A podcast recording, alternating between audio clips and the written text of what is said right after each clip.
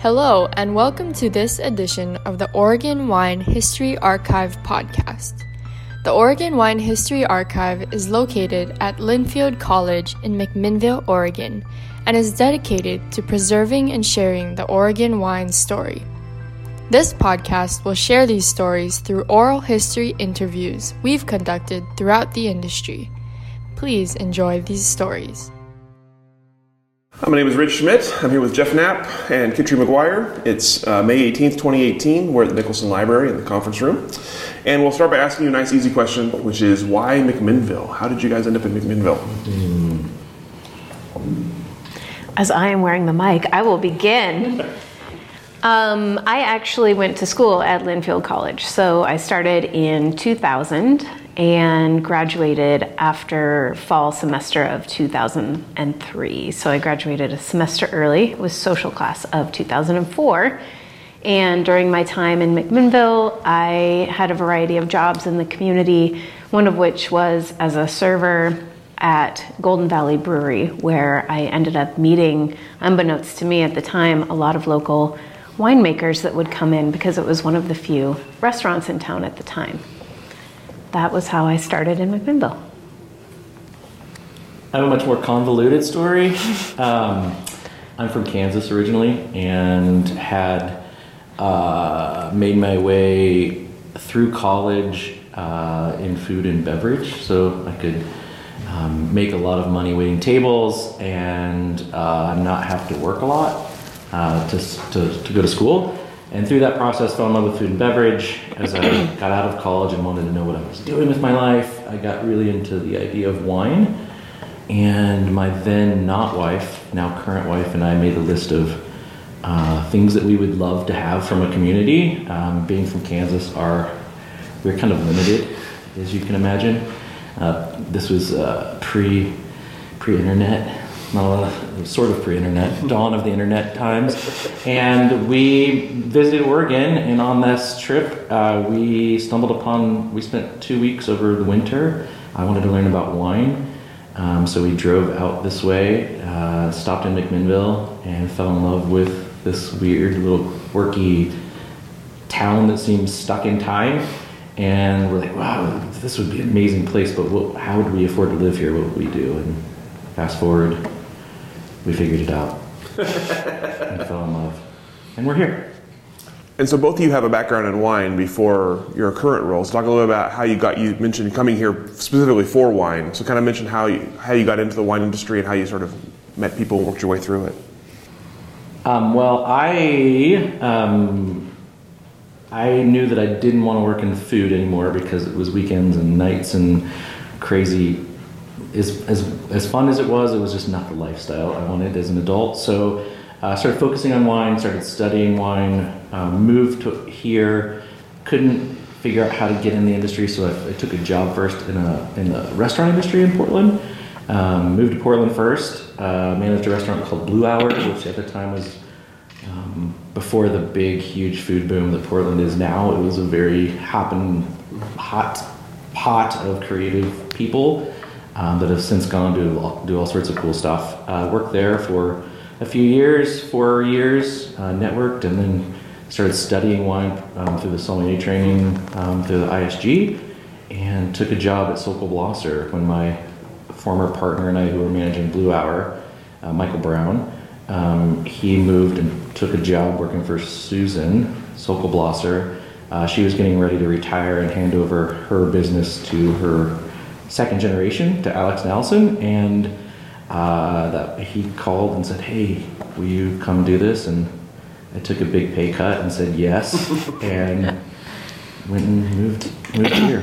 Started working for Sokol Blosser and worked there for nearly eight years, starting in 2007 or eight, where I met this lovely lady.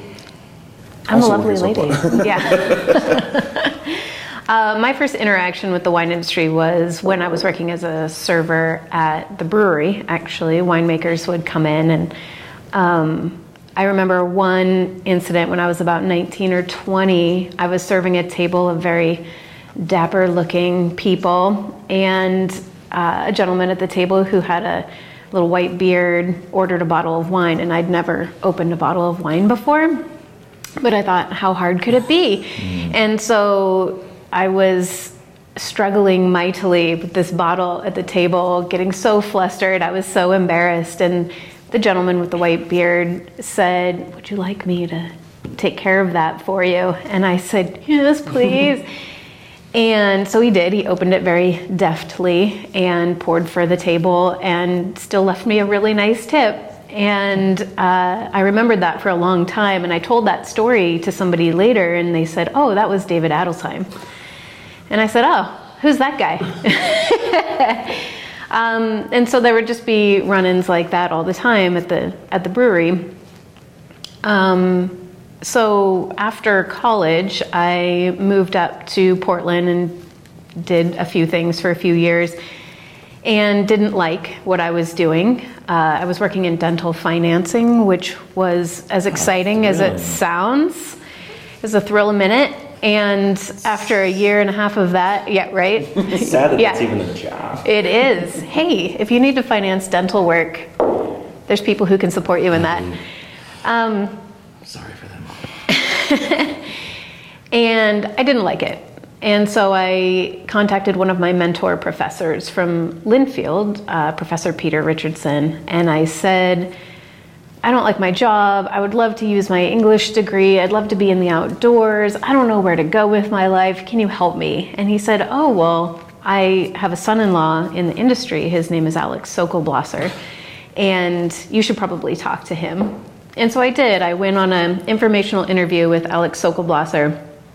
And I remember very clearly how embarrassed I was at that meeting. We walked around the vineyard, but I had just come back from a four day camping trip at Crater Lake and was so severely sunburnt that my entire face was peeling.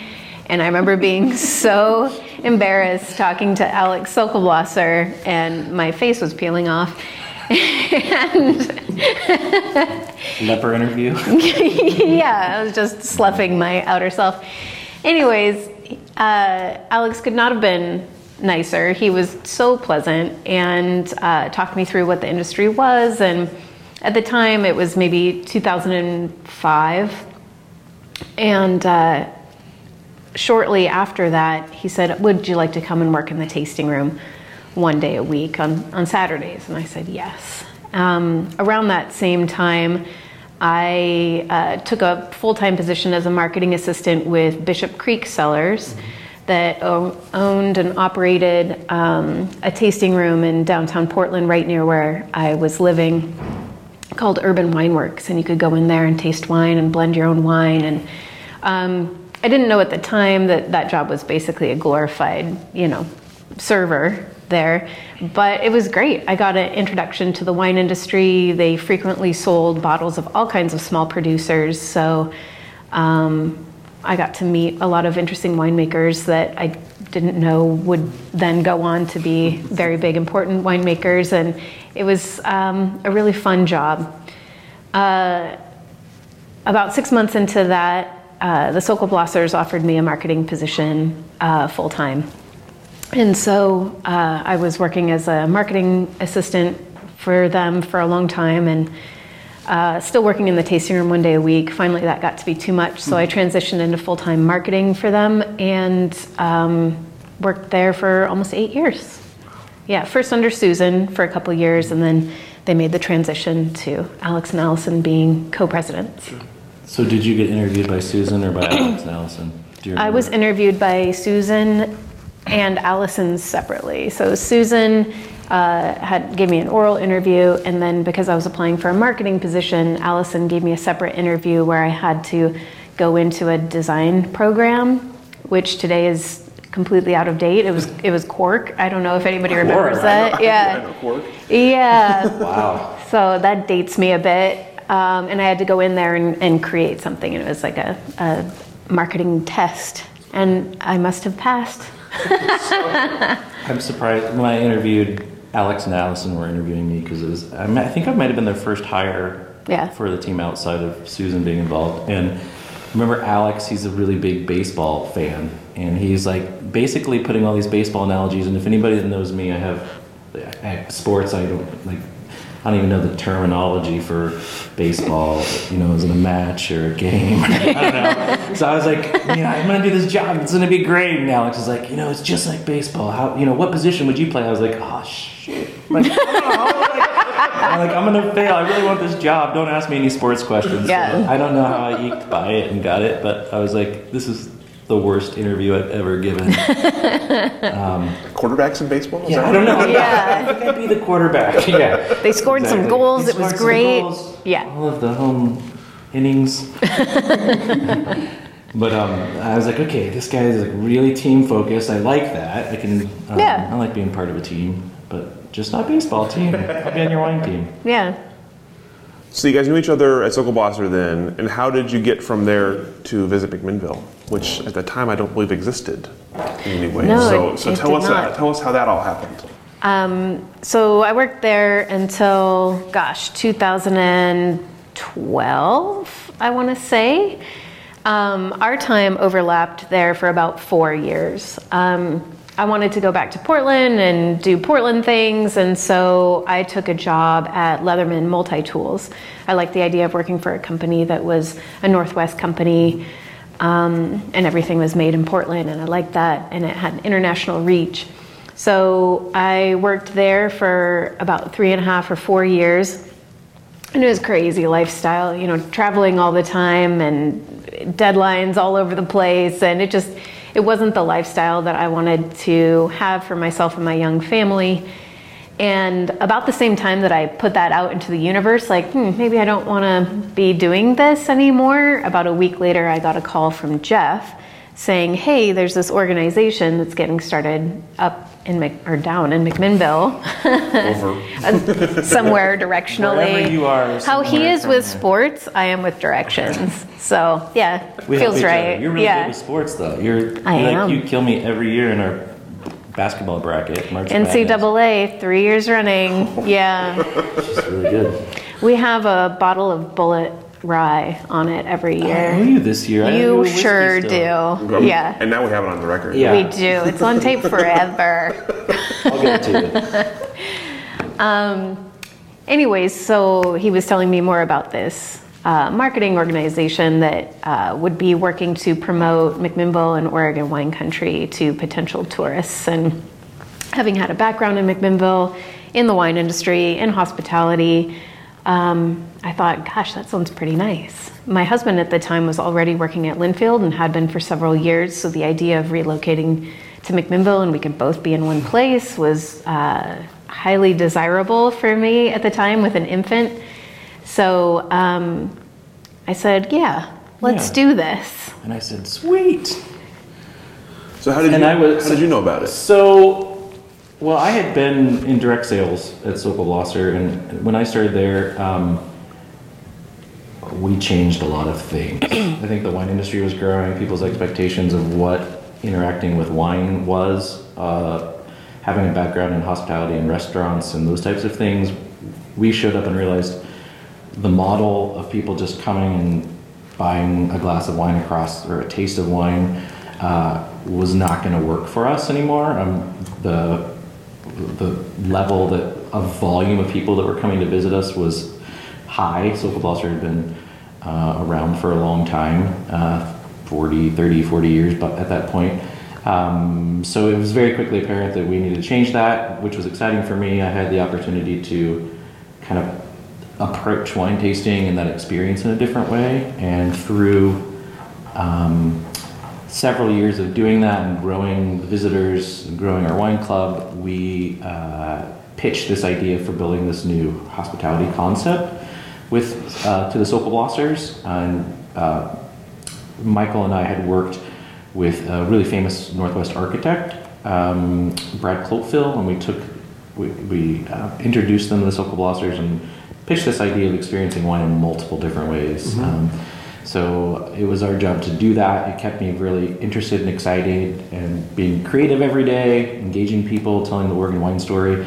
And so we built this facility um, over, you know, I was there again like about eight years. And then we, okay, we've done this it's working, you know, what's next? Um, so it was at that point where it's sort of what's next, what are we going to do, um, that uh, some local people reached out and just said, hey, we have this idea, and we think that you would be really good at spearheading this effort, this marketing effort for our region. So, and basically, you're not just going to be showing people a single brand, you're going to be a voice for everybody, mm-hmm. which is kind of how I live anyway. I'm a big enthusiast for food and beverage, and all my closest friends are winemakers or beer makers or artists or musicians, so it sounded like a pretty ideal job. They said you don't, you know, the money is tax, is a tax money, tax-based funding. It's lodging, so people that come and visit us pay a lodging tax, and those dollars get to fuel marketing. So you get to cre- get the message out, um, be creative, and tell people about what's going on here. And I said that sounds awesome. Uh, I wasn't looking for a job, but it just kind of fell into place. Uh, and the first person I thought of to help execute that was Kitri. And so that's how it happened. I reached out and we had a meeting, and here we are. We're doing it. Yeah. We're telling the story Two and a half years in now. and Good. growing. So, with the goals of the organization, were they given to you, or were you able to kind of craft your own mission statement?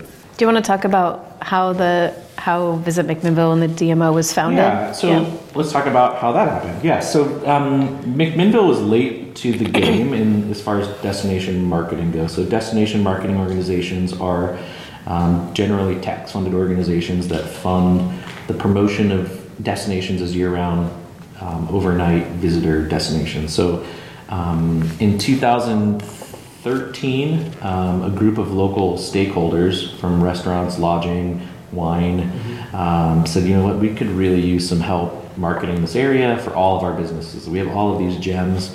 Um, and we all have small marketing budgets. And in the wine industry, if you know anything about wine, the first budget that always gets cut. I remember like you always banging your head and being frustrated. Like your budget is constant. You start off the year with like, oh, we got all these plans. Hopes then, and like, dreams, Halfway yeah. through the year, they're like, ah, forget those dreams. Like we're not selling enough wine. Um, so an organization like that seemed viable. So they these stakeholders got together and, and petitioned the city uh, to start this organization. Um, and at the time, the city agreed to implement a tax, a transient lodging tax, which is a tax on people that stay for under 30 days in hotels, restaurants, vacation rentals, B&Bs. Not restaurants. Not restaurants. Did I say restaurants? You did. Well, if you stay longer than 30 days in a restaurant, you should be, you have a problem. You should be paying a tax. Yeah. You should be paying a tax. Uh, hotels. Sorry, you see my priority is food. Um, and so the city said, "Hey, okay, we'll do this. We'll start a grant program, and we'll issue grants to people that um, do things to support um, events or things that would attract tourism." And that quickly became apparent that that wasn't going to be the most efficient use of those dollars. There's only so many uh, nonprofit tourism-focused groups. Um, so that same group, stakeholder group said, okay, let's go around the state and look at other communities that are doing this really well and successfully, and let's interview them.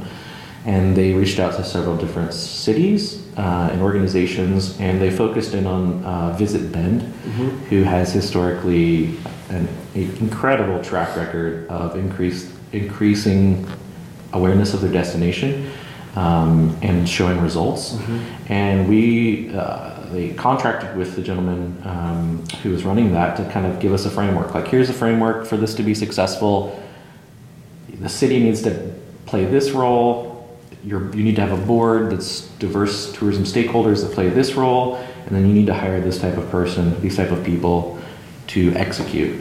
Um, and at the end of the day, your mission is to get the word out and get them here to spend as much money as possible with local businesses. So it's very clear like our goal is to get you to come here and spend money and stay the night, stay as long as possible. So that's summing it up. At least make it sound a lot prettier and you make it look a lot prettier. And, um, so that's what we do. We try to, um, we try to, and it's a pretty easy sell. I mean, once you get people on the ground here, uh, it's a super special place. And, um, word of mouth is equally as impactful because I think what we have here is experience. You know, I think we have the experience that in this day and age where things are, I know the word authentic is sort of passe, but this genuine we have a community and people can feel that and we have a community of creators and beverage makers and it's a, a farm it's a living seasonal you know for eight years we went to work on a living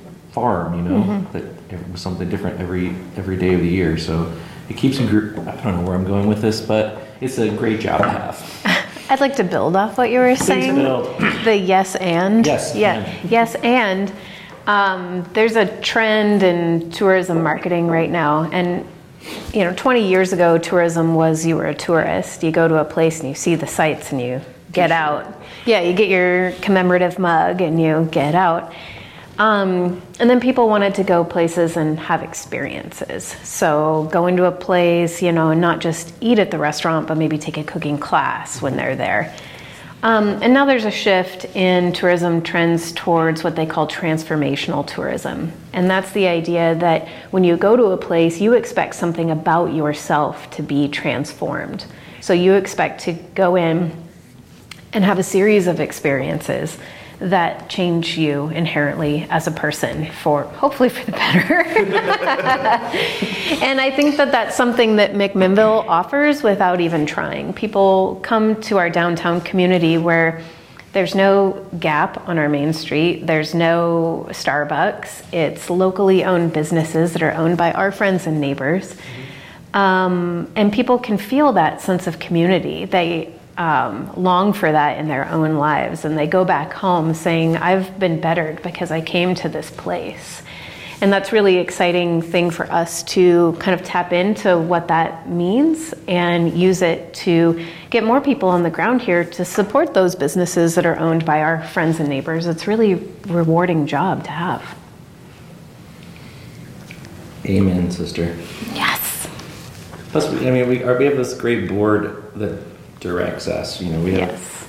Emily Howard with Thistle, and it was founded with Carmen Peirano from Nick's, and uh, Aaron Stevenson leading the charge from Atticus and Third Street Flats, and Maria Stewart, Ellen Stewart, Brittan, Ellen Brittan with Brittan Vineyards. That's a good board. Uh, Cass, yeah, it's just Tyrone's comforted. Inn. I mean, we have a lot of we have a lot of good, forward-thinking, entrepreneurial, rooted people here, keeping us in check, making sure that we have the North Star pointing. Sure.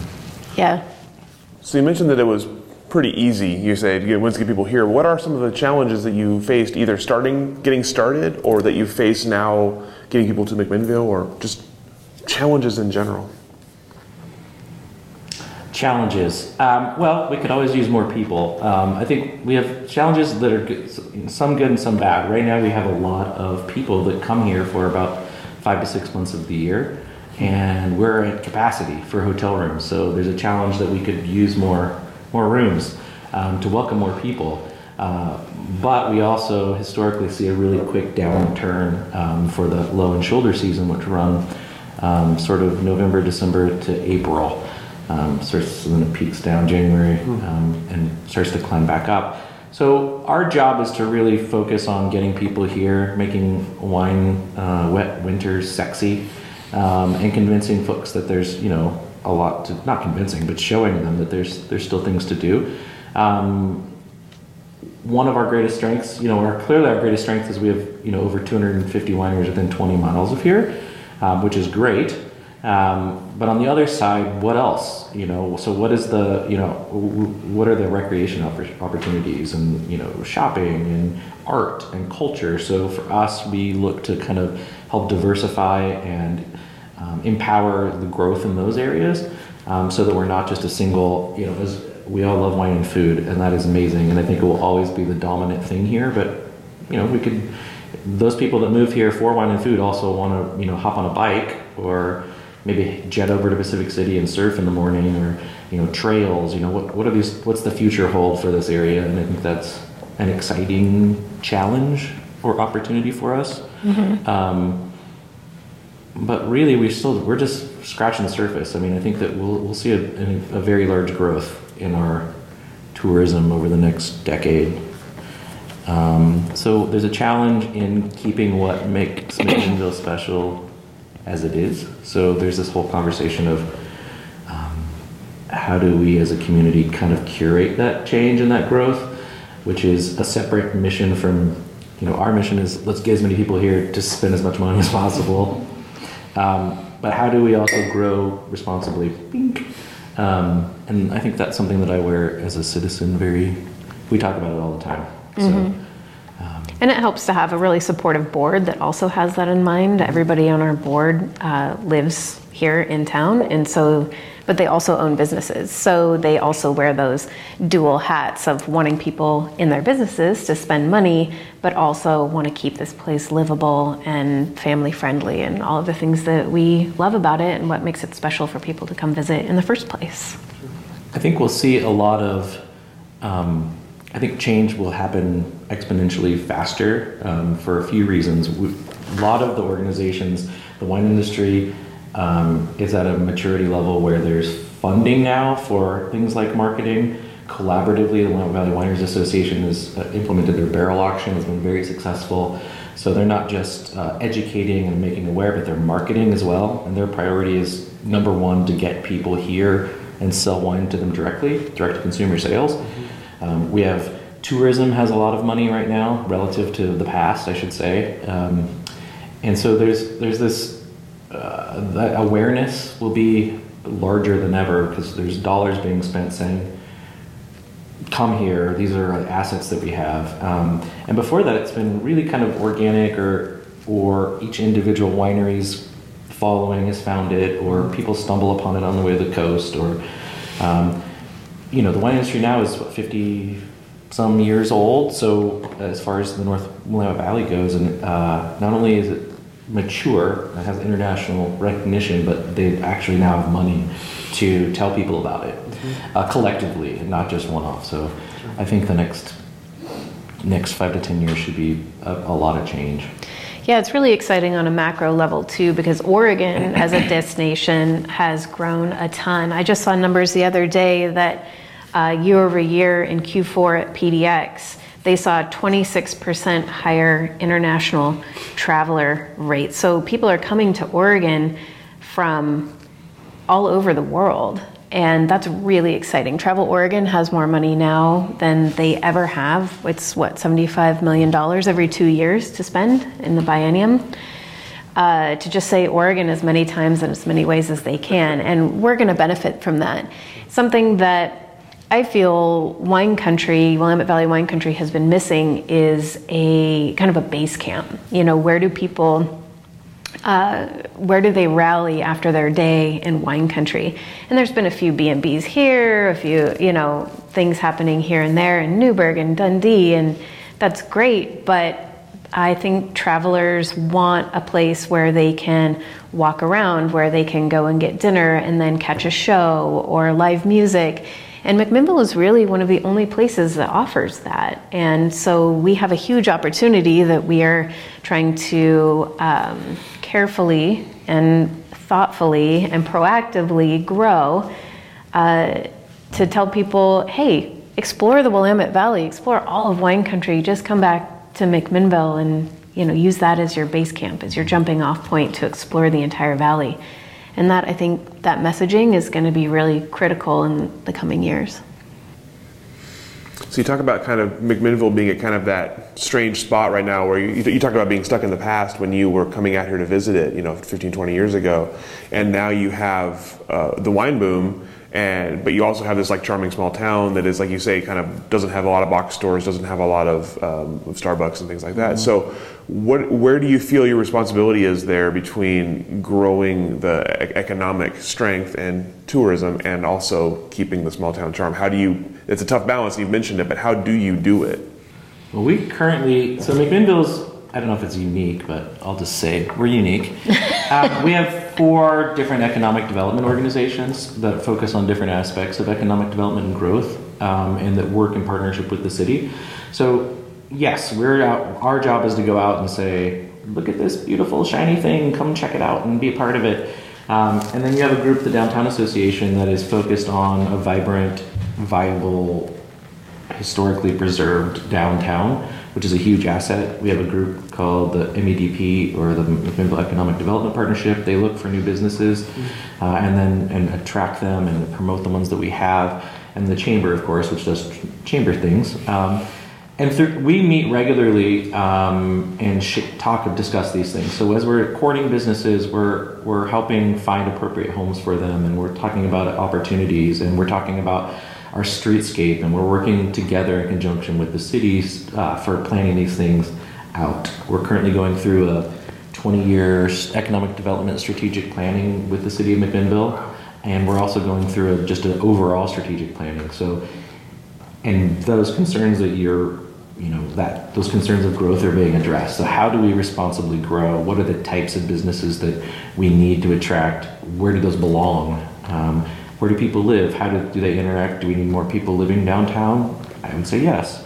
So need more, more bike paths. Do we you know do how do we make sure that the trees are downtown which make it this really wonderful like living forest? Don't all die at the same time. You know we replace them. And um, you know, when we install signage, you know, we don't want it to look like Vegas, you know. So I don't know. I, basically, how you do it is you become actively engaged in, on a civic level, and we talk about it all the time with our friends and family. And I'm in a lot of meetings about it. so, but that's one of the cool, unique things I think about McMinnville is that. Um, there's this sense of collaboration that everyone wants to grow responsibly and so we just have to talk and say, okay, well, you feel that responsibility is in this direction. I feel that responsibility is in this direction. Let's talk about how we can work together to make that happen. Not recreate the wheel every five years, not each be doing our own things in our own silos, but really work together. And I feel like that has a really interesting mirror, a parallel to the way that the wine industry was founded. Sure. Mm-hmm. Um, and I think that's one of the things that make this area is so unique and it's something palpable that I think people can feel when they come and visit. I think that tourism, uh, with that, um, with what you're saying as far as that kind of working together and that collaboration, I think there's a unique opportunity right now when I'm saying that all of these tourism organizations have funding and these other organizations to actually marry the the idea of tourism and the wine industry, which kind of uh, clearly they're they benefit from each other, but I don't think that they've been closely linked in the past. And I think that we'll see a, a, uh, that we already have seen that coming closer, and I think over the next couple of years we'll see that strengthen to everyone's benefit. Um, and it's great to have perspective of that industry and then come to this side to the resources and be like, oh, you guys need to definitely know that you know here's some grants, or you know what, if you just talk to these guys, we can we can all benefit. So you mentioned uh, that sort of Visit Bend was used as kind of a template when you guys were being set up. Is is Bend an example of a city that you'd like to see McMinnville look like, or is it are there parts of it that you're excited about, or are you, are you or is there another city you have in mind as kind of? I think my opinion is that their framework worked really well for us, but it is not our intention to be Bend. Um, they have a different set of resources and assets and a different vibe about their community. And um, we just used their framework to base our organizational structure off of. And now we can take it in a way that feels right for our community. Mm-hmm. Bend um, has had some interesting challenges because they were growing, growing, growing, growing, growing, and have reached this point where now the community is almost revolting because there's too many people in town, too many tourists. The city says, You, tourism, have too much money. Um, and we're going to take it. And so the city of Bend is now being sued by the Oregon Restaurant and Lodging Association. And so um, not only did Visit Bend provide a valuable framework for structuring our organization, they then subsequently provided an example of what not to do. And we can learn from that. We can learn from being aware of what our friends and neighbors have done, both good and perhaps poorly. Mm-hmm. Yeah, I think that what Bend has done really well is set up clear definitions and boundaries. You know, this is your job. Our job is to market. Um, we don't throw events. We're not a grant organization. We have one laser like focus. Um, and through that, I think, yeah, I want to be like Bend. Um, their model wouldn't work here outside of how they operate, but I think with the community as well, we have much more I, I, I, feel that we're much more sort of engaged in the community yeah. while achieving our goal. Um, and this is just a really different thing. So, as far as communities that we want to model ourselves off of, um, I, I don't I don't know. I mean, there's bits and pieces of different places, um, but I don't. It's hard to take anything and put it here and make make it work and push play. I mean, we have a lot of similarities to what's as far as size and demographic to Walla Walla, um, but we're really different. You know, it's easier to get to us, and it's a different climate and different history. Um, I think in, in, with the preserved downtown, I think there's a lot of similarities to Healdsburg in California, but I don't want to be Healdsburg um, at all. So I think that it's fun for us to get. I mean, we're I say fun. It's a big responsibility to get to help try to direct that. But at the end of the day, it's a free market, right? And if someone buys a building downtown and turns it into Chuck E. Cheese, which we'd hope doesn't happen, I mean, it's America. Right. you can do that. Um, so I don't know. I, I hope that McMinnville stays. I know it will have its unique character and quality because the people that live and work here care about it so much. It's really intense. Mm-hmm. it's really, I mean, I love them. They're not really close to me now, but the, the first year of having my job, it was like I was driving. I always say it's like I was I was carrying around a fragile porcelain mouse, uh, and so afraid to break it. Or like I got the keys to like a really nice Ferrari, like you know Ferris Bueller's Day Off, and I'm like Cameron's dad's car. And I'm like I'm gonna do it. Don't wreck the car, because people here care mm-hmm. deeply. Mm-hmm as do I. But they want to make sure you do care. Mm-hmm. Um, and I appreciate that. So show up, care. Show up and care. That's like, should be everyone's mm-hmm. motto for life. Mm-hmm. So, what are some of the more popular places uh, that you're either that people have responded to you and say, "I really love doing this when I was in McMinnville," or things that you that you sell uh, when you're trying to get people here? What are the most popular spots? Uh, well, low hanging fruit, pun intended, is wine tasting. Uh, woo! So uh, that is obviously a very big sell. Um, we have the highest concentration of walkable tasting rooms anywhere uh, in the valley, so that's pretty exciting. Walkability is something that we um, promote about McMinnville all the time. Uh, the high density of fine dining is a really important complement to the wine industry, which is great. But one of our top tourist destinations is Evergreen. Mm-hmm. And so uh, we work really hard to promote that as a destination and to kind of um, be very cognizant of the issues that they've been having out there, financial and, and legal issues, to try and encourage people like, hey, no, this is a wonderful asset that our community has. You really should go and see it, despite legal battles. Mm-hmm. It's worth seeing. Yeah, it's incredible. Yeah, it's wonderful. And our community is lucky to have them. Mm-hmm. Um, one thing that we're really working on promoting right now is outdoor recreation. So we are less than an hour from the coast. We're trying to promote uh, the outdoor rec opportunities that exist in the BLM owned lands in the Nestucca River corridor between here and Pacific City. Uh, there's a lot of mountain biking trails and campsites and OHV trails and horseback riding available up there, not to mention all of the outdoor rec opportunities that exist in the coast. So people can go over and do that for a few hours in the morning, hit a few wineries on their way back, come here, you know, hit a few art galleries. Um, so those are breweries, distillery. So um, those are all things that we're actively working on trying to promote for the area to hit a pretty wide swath of people. Yeah, there's so much. I don't know. There's a lot to to to promote. So I wouldn't. I think you covered a good deal of it. Yes. I think that we also have art that's hidden. You know, mm-hmm. I think mm-hmm. we're going to be um, getting people together, both with uh, to promote, not getting people together, getting materials together to promote uh, the vast amount of public art that we have and local galleries. Densely, we have eight or nine galleries for a small town of you know 35,000 people. That's pretty significant. So and high-end galleries too. Uh, the yeah. Lawrence Gallery is mm-hmm. just stunning. They World get class. Dali and Picasso, and they get all kinds of works Medici, out there. Yeah. yeah. Family stuff. Mm-hmm. If you had to recommend something that maybe a little bit less known, if you were if someone were from outside of McMinnville, never been here, and you they were to say, what would I like to do that's a little bit off the beaten path? What, you, what would you recommend? What time of year are we in? Ooh, yeah. I mean, I think there's some good. we have a, a really vast amount of foraging in the area. You know, at certain times of the year, if you want to go up and get the chanterelle boom or you know truffle hunt, it's it's here. You know, and that's really exciting and off literally off the beaten path. What? Um, you know, and I think that Nestucca River corridor is a real hidden gem. I mean, I, I recommend people take that over to Pacific City and and play up there. I think it's great in Minville proper. Um, I think our little tea shop is really like hidden. It's underground, and we have wicked that. Uh, so much tea. yeah, And he blends it himself. Custom Yeah. blend. It's it's so cute.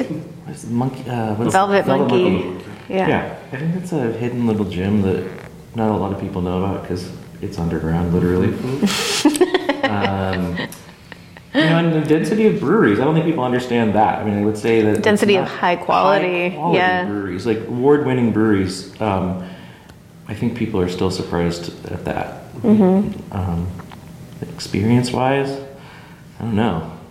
I'm really excited to see where the development goes for the Granary District and Alpine. We're working right now with the city and uh, private business owners to develop a more clear uh, walking path between Third Street and the Granary Alpine areas. Um, and I think in five years, when I have the guts to watch this video again, I'm gonna look back and say, oh yeah, I remember when that was still a big mystery. But that area, I mean, it's poised for growth, it's poised for build out. There's a lot of really interesting ideas that people have for unique businesses. Um, and that connectivity to Third Street, I think, is gonna be really, really interesting. So I'm excited to see where that goes. And that will, will be, I think, something that unexpected that people will be able to discover.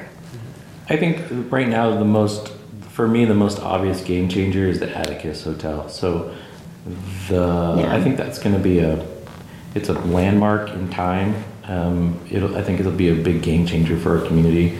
The level and quality of that hotel, the custom nature that represents, the custom nature by which it was built, you know, and represents local on such a hyper focus level, um, and then the people that it'll attract, the demographics, and um, I think I think we're going to see a big wave from that. Um, and like you said, if we look back in five years at this, I think, I mean, I think even in the future, we'll look back and that'll be a hallmark for not just our area, but for the industry because it really is here because of the wine industry um, and the people that the wine industry draws.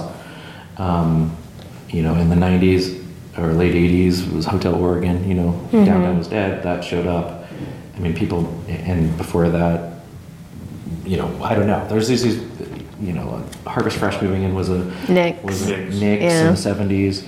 Um, the Atticus will be uh, a place in time where we can look back and be like, okay, that was a, that that speaks to a, a, a big shift.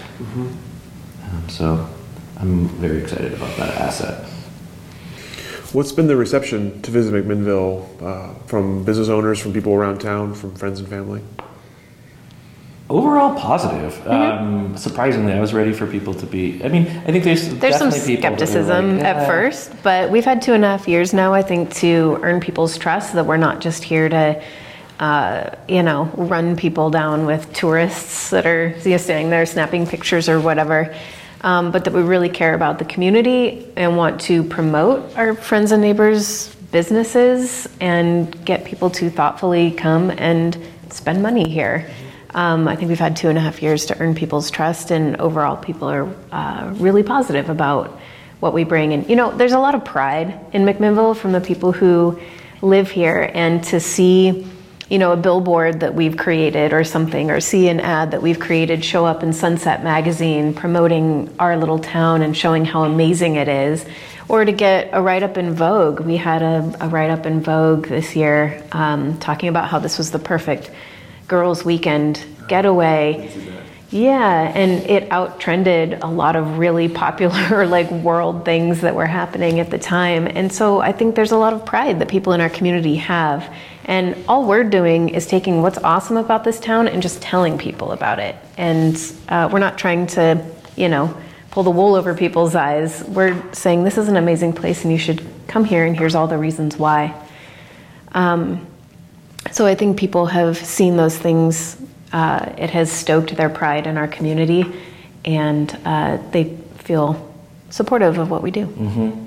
I think the only hiccups that we have seen are when people see the budget numbers that we have and they're like, why are you spending this much money when we have so many needs in these other places? And for us, we completely understand those things, We're, but Oregon law reserves, you know, these dollars, these tax dollars by law have to be spent for this purpose. So for us, it's an easy, we understand that, you know, we could use better roads in some areas or, you know, we have a, and there's all of these different issues that, that the community is facing. Um, however, you know, it's proven that the economic impact of visitor spending is significant on communities and creates jobs. So that Oregon has reserved those by law, those dollars to be spent that way. So I think that's our only hurdle that we generally butt up in is, Yeah. against is just like, you know, we have to do this by law. So Well, not you know, only so that, we- but educating them that there's data to support that this is a really good investment for the businesses in our community. And as businesses thrive, they create jobs. And as the workforce thrives, our community thrives with art and culture mm-hmm. and makes us a better place to live. And there's data to support all of that. So there's a lot of uh, internal marketing, I call it, to our community, which is really just education about why this is a good thing and how ultimately it's going to benefit them and their business. And once they hear those numbers and see some of the work that they do, they generally have a, a mind shift, which is great. And those visitors become, I mean, I was a visitor. I'm here because of tourism. I came and visited, and now I tell other people to do the same. So, you know, there's an ancillary effect of loving a place, falling in love with it, moving there, and then now you've got, you know, Another engaged another citizen. engaged citizen Yeah. who's, I, I'm, I'm made a McMinnvillian. I have a baby here, and she's going to be a citizen and grow up, and just the whole circle of McMinnville life mm-hmm. continues. So let's talk about more specifically about the wine industry. Have you been able to see, um, have you able to measure a measurable impact on wine tourism since you guys have started? We don't measure. We measure interest. Um, so our measurables are, are two, uh, twofold. I mean, how we measure our success currently. Um, so we measure our success by um, more people coming and staying in hotels more frequently and spending more dollars to do so. Um, results in increased tax. Uh, and then more people that through our marketing efforts that we drive to our website, which we, and then from our website to tourism stakeholders. So we can see the people that are interested in and then deciding to book or then deciding to take a further look down the rabbit hole into other wineries. Um, yes, increase, th- those numbers are all increasing. And if we, we compare that data to what um, both Yamhill County data through the Dean Runyan report, um, you know, visitor spending is going up, wine visits are going up, and if we look and compare that with Oregon Wine Board data, we can see that those things are all going up. Yeah, I was in a presentation just last week where somebody was presenting out of date economic impact data from the full glass research that mm-hmm. says the economic impact of wineries in the state of Oregon. And they said, oh, full glass research in 2016 said that wineries had a $3.4 billion statewide impact. And I was like, that's out of date. It's now $5.6 billion, I think, In is two what. years, yeah. yeah, and I'm not saying that's because of us, but I'm not not saying that. but I think, I mean, of huge growth. That's because of Kittredge. Yeah, absolutely. Two billion. Um, Guess you're totally underpaid. Yeah, tell me about it. Thanks. That's Talk to my boss about too. that. Yeah. Yeah. But I think there's a confluence of things that are happening right now between the uh, Willamette Valley Wineries Association now being better funded and having more money, uh, Travel Oregon being better funded and having more money, our existence. There's a lot of things that are happening right now that are all combining. And the direct sales numbers from that full glass data uh, that I believe was presented at the Oregon Wine Board Symposium this year um, shows that direct spending is is up, and that comes from tourism. And you can see it in the investment with all of the properties. I mean, look at Oh, yeah, the event centers. project. You know, Blosser investing multiple millions of dollars multiple years ago, and all of these new crazy state of the art. yeah. if they were depending on distribution, they wouldn't have built those. Yeah.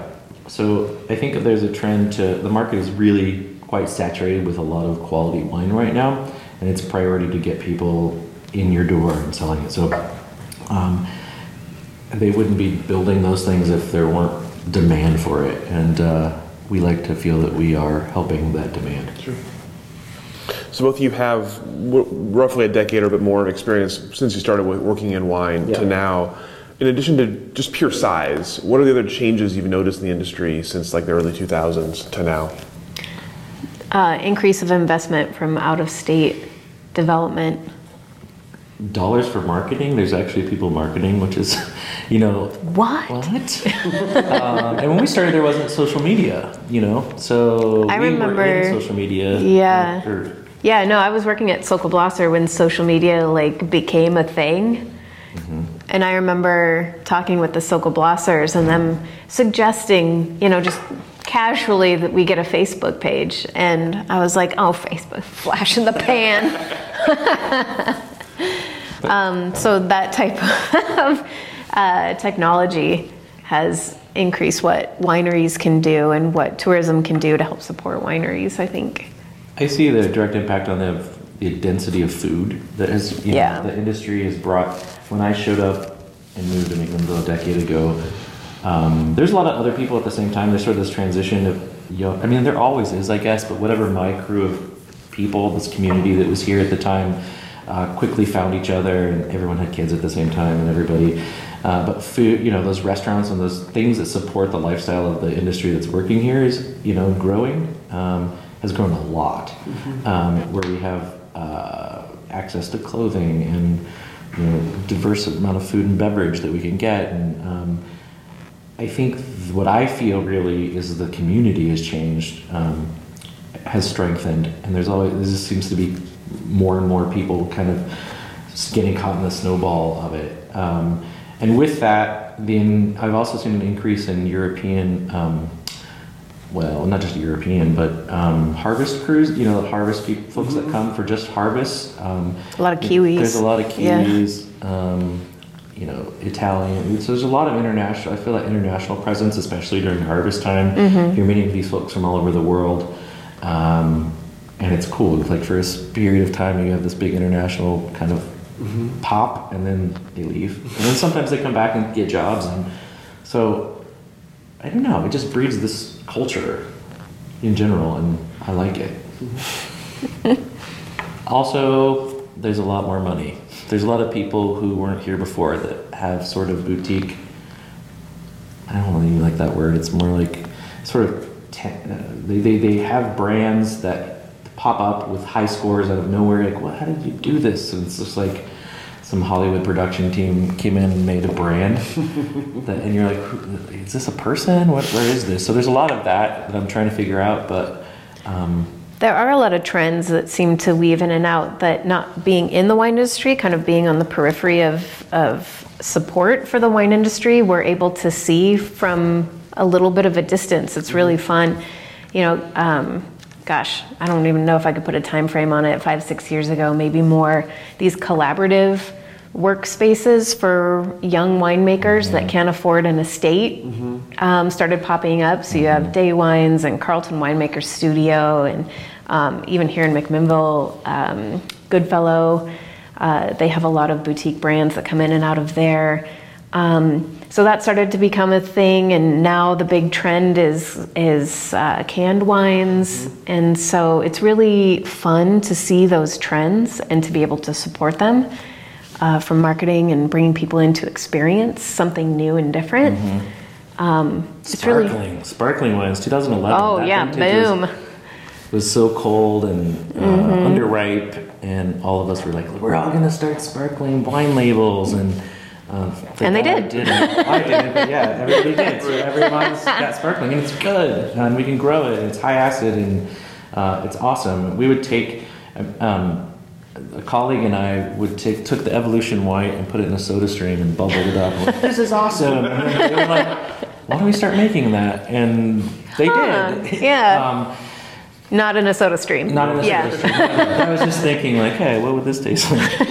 um, but now there's super high quality sparkling wine, and I think that's going to continue to grow. And I think that we have the proper clones planted, and I think in certain areas that we can get really great uh, early ripening, uh, interesting, delicious wine. I think that's I'm really excited about that change in the industry, um, diversification. I love Pinot Noir; it will always be amazing. But what are all of the other crazy things that we can do really well?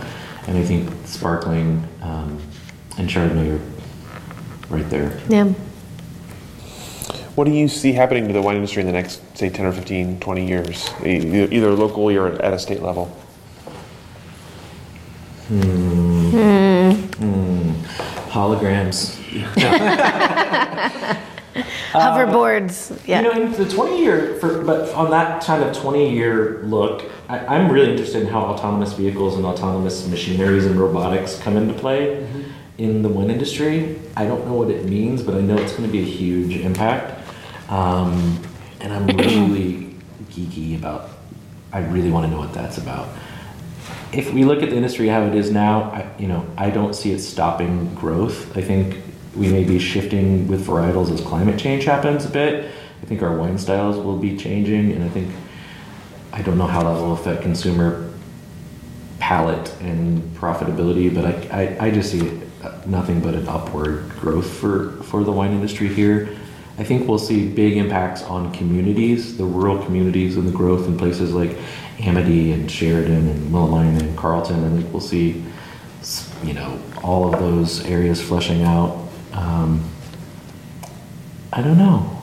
More food. I mean, that's the most biggest excitement. I mean, the more wine comes, equals more really great food options. So that's gonna have me sticking around because clearly I like to eat.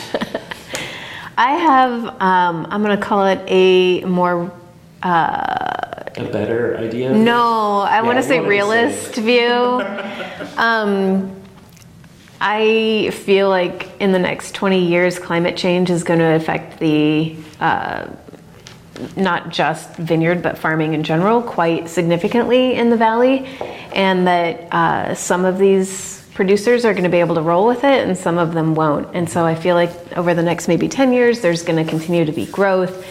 Things are going to start to change. The people who can adapt will fall out of the industry, and the people who can adapt will stay in. And maybe there'll be some new exciting things we can't even imagine. But I think that it's my personal opinion that climate change is going to affect farming as we know it in Oregon pretty significantly over the next 20 years. The one thing that we have going for us is that we have an abundance of water. Yes. And I think that as water becomes an issue, we will still remain water rich. Mm-hmm. Um, so as we, with that as an asset, I think that there's a positive. Like I, I think that we, we can adapt. I think that what I hope to see and what I think the industry will drive is transportation. So a growth in transportation of moving product to market um, quicker and moving people in and out of the valley quicker. Quicker.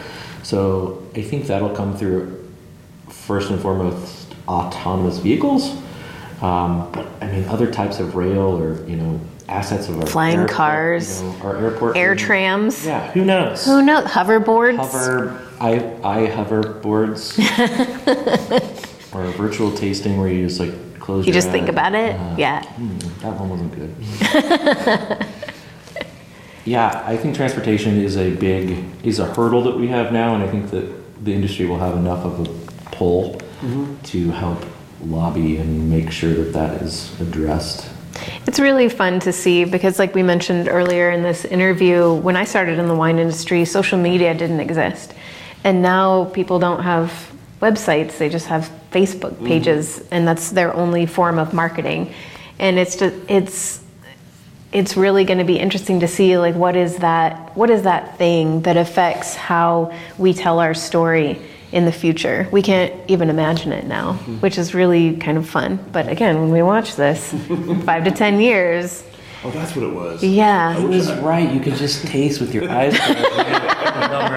And she was right about the hoverboards amazing You mentioned the, uh, uh, uh, sorry, excuse me. You mentioned the outside money coming into the industry, outside either California money, French money. Do you see an impact in your jobs as you're trying to sell sort of the authentic Oregon wine experience? If the or wineries, Not yet. I I think that those people that are investing I look at it as a benefit. It just raises it's raising everybody up and raising raising quality awareness and raising awareness of what's going on here. Mm-hmm. And the people that are doing that are so far have been playing really well. I mean, Jackson family's got Eugenia Keegan as this, you know, who mm-hmm. who better to be a spokesman for what Oregon wine means or is. Mm-hmm. Um, and they show up and they're charitable and they give hours out at Miller Woods and you know trail maintenance and they donate to causes and so I think that for you to I think that Oregon's this place where and one of the reasons why I moved here is that people care about it, you know, and they protect it, and that to play here, there's certain kind of cultural rules that you play with by. Um, and yeah, you could be successful not playing. There are a couple of examples I can think of that are extremely successful that don't necessarily play in a collaborative manner. But I think one of the things that makes it special is that when you move here, you want to. You know, I think at the end, like humanity inherently is better when you're collaborative and you participate in something. And I think we have that in spades. So I would hope that it carries on. But show up, Care. care. I'm glad we come up with you guys' new motto. Yeah. Yeah. It's just good. You're welcome. Mm-hmm. I don't know. I, just, I just don't like. There's a lot of fear, right? Change brings fear, and I just hate being dominated by. Like I want to think about living in possibility and not fear. And I think that, uh, you know, French, they're coming. They're gonna, you know, they, well, they already came. They built Domaine Drouhin, and you know, Yeah. And we're better for happened. it. It's yeah. amazing. And you know, Jackson family, they own so much. You know, they own the most acreage in the state now. Great. They seem to be pretty cool. Um, so I don't know. I want to. I, I, I'm more of a like, let's welcome everybody in and let them act how they are, and hopefully they'll be nice. Because it's a great, great place to be. And, you know, cut that out. No. And we've talked a little bit about throughout the interview about the, sort of the changes you've seen, but kind of um, changes in McMinnville. What is different about McMinnville than when you first got here, and, and where do you see it, it going in the next decade or 20 years? We got Thistle. Yeah. Major the biggest exciting win. Yeah. when I first moved, that was a big deal, though. Like a couple, a year after I moved here. When I was here in college, that was still Kame. Kame. Yeah, Japanese restaurant. also Kame, I miss Kame. Yeah, Kame was great. We had Patrick Bruce. The, um, he's Win. the best cocktail guy in the world. Yeah, it's true. Uh, when I lived here in 2000, half the storefronts on 3rd Street were empty. Like, no students that I knew ever came down to 3rd Street to do anything besides, like, go to Cornerstone Coffee um, because there was nothing to do. Uh, that's so different now. You know, it's very rare to have an empty storefront on 3rd Street. It's a vibrant place where things happen. The farmer's market, which didn't also didn't exist when I came to school here in 2000. Um, and uh, the music that happens on Thursday nights right in downtown. It was just it's it's a vibrant place that people want to be, want to hang out, where you see people and it's like cheers, you know, and everybody knows your name. And um, that was not the case when I was here just 18 years ago for school. So it's been fun to see that development happen. Yeah, I think that there's, I mean, countless new businesses that are successful. I also, the, right now, there's a lot of new leadership, which I think is sort of exciting, fertile time. Um, you know, McMinnville historically had uh, a very long run with uh, mayor, city manager, um, parks director, city attorney, city planner, which is great for a community to have that stability. Um, and those folks held those offices for like 25 years, more maybe. Um, so we have new blood in every major position at the city. So right now it's a time of sort of strategic planning, and there's a lot of sky's the limit kind of thinking. You know, when you're in a job for that long, you're kind of like, no, I'm not even going to go down that road. Well, many of those leaders have come in from other communities Yeah, too. They, yeah. I mean, some of them are born and raised McMinnville, but a lot of them come in with great ideas of, yeah, and- how things can be. And the culture of the community has changed too, where the, the community might be a little bit more open to, to uh, let's have a let's consider. I mean, most recently we just the ordinance passed that we can sell alcohol at events in parks, so we can move our great summer concerts that take place in like sweltering, you know, asphalt uh, we can put them under the trees, and you know, with a permit, you can see live music. So I think there's you know priorities on cycling and um, how businesses are zoned, and a lot of exciting stuff happening right now that we'll see again when we look back at this video. All of those things that, that we've accomplished. Um, so that leadership is exciting. New leadership. Do you have a vision of what McMinnville looks like in, say, 2030 or 2035? Again, lots of restaurants that are really good. Um, I have this. My personal dream is that I want the Mack Theater back so bad. So, f- however that's going to happen, I want the Mack Theater back. It's the heart of town, and I'd love to see that with like live national music acts coming through and booking hotels in the middle midweek in January. Um, but I think big picture, I think that you know we have an even larger downtown core of uh, locally owned businesses. Um, that we have transportation infrastructure that supports multimodal transportation that's more impactful, um, and then people can get around easier by foot or by bike and access those things. Um, that we have a diversity in um, makers. You know, what, what is being produced is not a monoculture of just wine, but other things um, that go with that. So the whole cultural ethosphere. Um, I have dreams. vehicles. Yeah, hoverboards. Hoverboards. Bringing it back, guys. My dream is that Third Street becomes a pedestrian-only street, like Pearl Street in Boulder, um, and that our downtown core is a vibrant mix of businesses and affordable housing. So um, I see that as a potential future for our town that makes me really excited. system of great trails. Yeah. There's nothing but possibility, honestly. I mean, this community has people who show up and care. Mm-hmm. And with a group of like minded citizens like that, anything is possible. And that's really an exciting place to be. And it's an exciting time for me personally to feel like I am having a hand in creating whatever that potential amazing future is. And I think as long as those people who show up and care do so out of possibility and not fear, um, it's going to be an amazing place in McMinnville. And a lot of that is going to be thanks and due to the wine industry, and a lot of it is going to be thanks and due to things that we can't even imagine yet. And that's really cool. What about the next decade for your organization? What do you hope to see out of Visit McMinnville?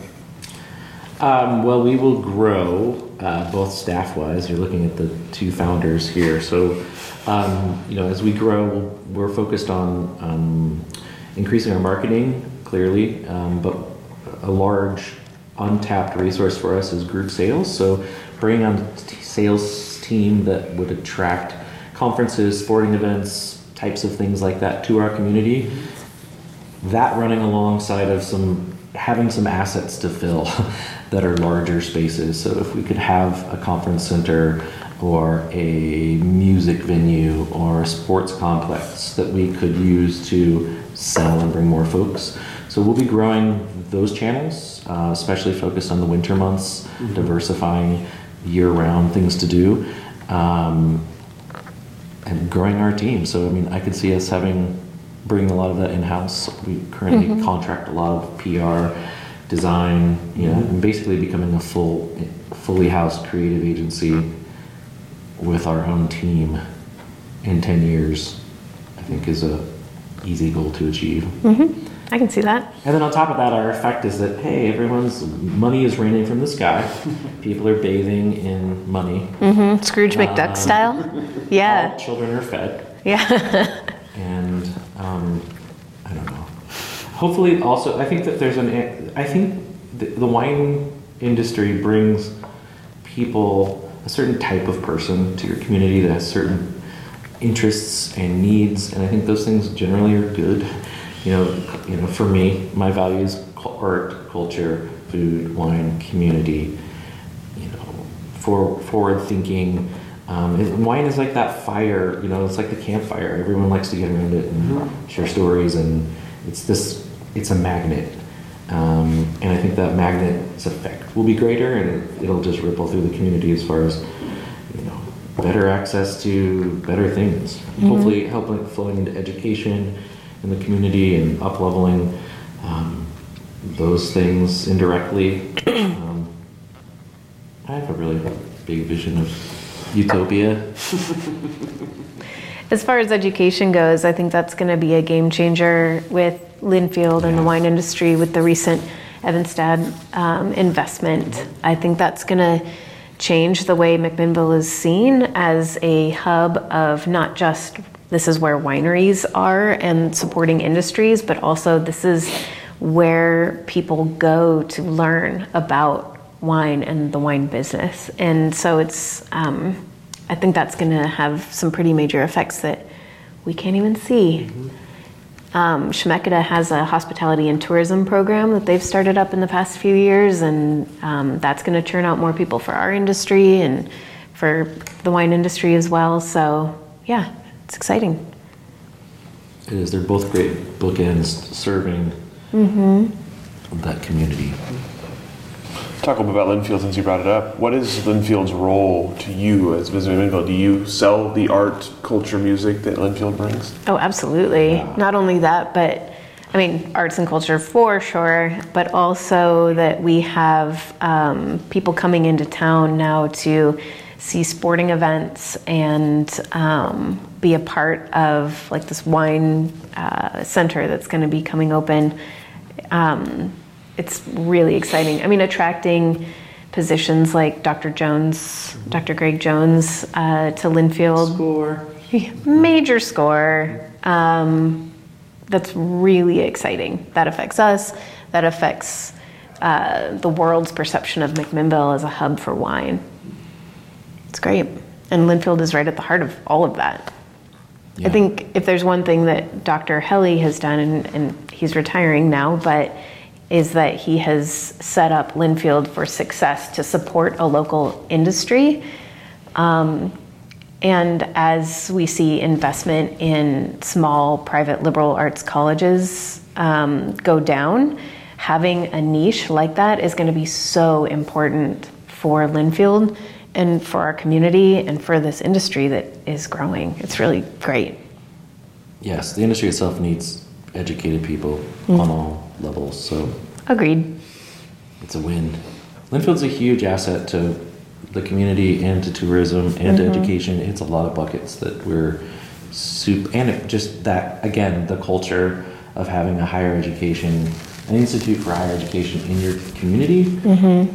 Is, as a citizen is a, is a big impact you know when you have those types of people that you're interacting with having conversations with over beers at the bitter monk or you're at the grocery store or you know they have certain it's it just it goes out into all different branches and it's a win. We, it's one of our largest assets as a community. I can't tell you how many random conversations I've had at Community Plate or Bitter Monk where I sit down and I start talking to somebody about some really interesting subject.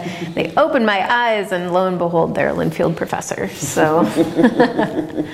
It's great. We need more people like that. Just waiting around to give ideas. That's right. Isn't that what professors do? Yeah. Yeah. strategically placed.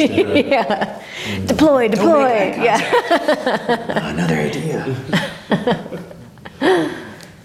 well, this is great. That's all the questions I had for you guys. Is there anything I should have asked? Anything else you'd like to mention at the end here? I like your shirt. Thank you. One of my favorites. Yeah, strong shirt. I don't have anything. Show up and care. Show up and care. Let's keep doing that. And it's also documented that Kitri and I um, are friendly. So hopefully in the future, when we look at this and we, we're still friendly to each other. Yeah, we're not like whizzing gnarly old. No, yeah tape down the middle of the office. Yeah, exactly. Uh, He's on my side. That's the future. We hire a referee. office Your ref. tax dollars hard at work. Yeah, right. Yeah. We get it done. We just don't get it done well together. well, thank, thank you. Thank you both so much. This is awesome. Thank yeah. you for being asked. Awesome. For, and thank yes. you for technical support. Thank you for joining us for this edition of the Oregon Wine History Archive podcast. And thank you to all the supporters, partners, donors, and interviewees who have made our project a success. Be sure to check out our website at OregonWineHistoryArchive.org for more interviews, plus photographs, wine labels, and more. And stay tuned for more interviews as we tell the story of Oregon wine. The Oregon Wine History Archive podcast is brought to you by the Oregon Wine History Archive at Linfield College. The executive producer is Kiana Anderson. Producers are Rich Schmidt, Rachel Woody, Stephanie Hoffman, and Camille Weber. And a special thanks to all the Linfield Archive students who have contributed to these oral history interviews over the years.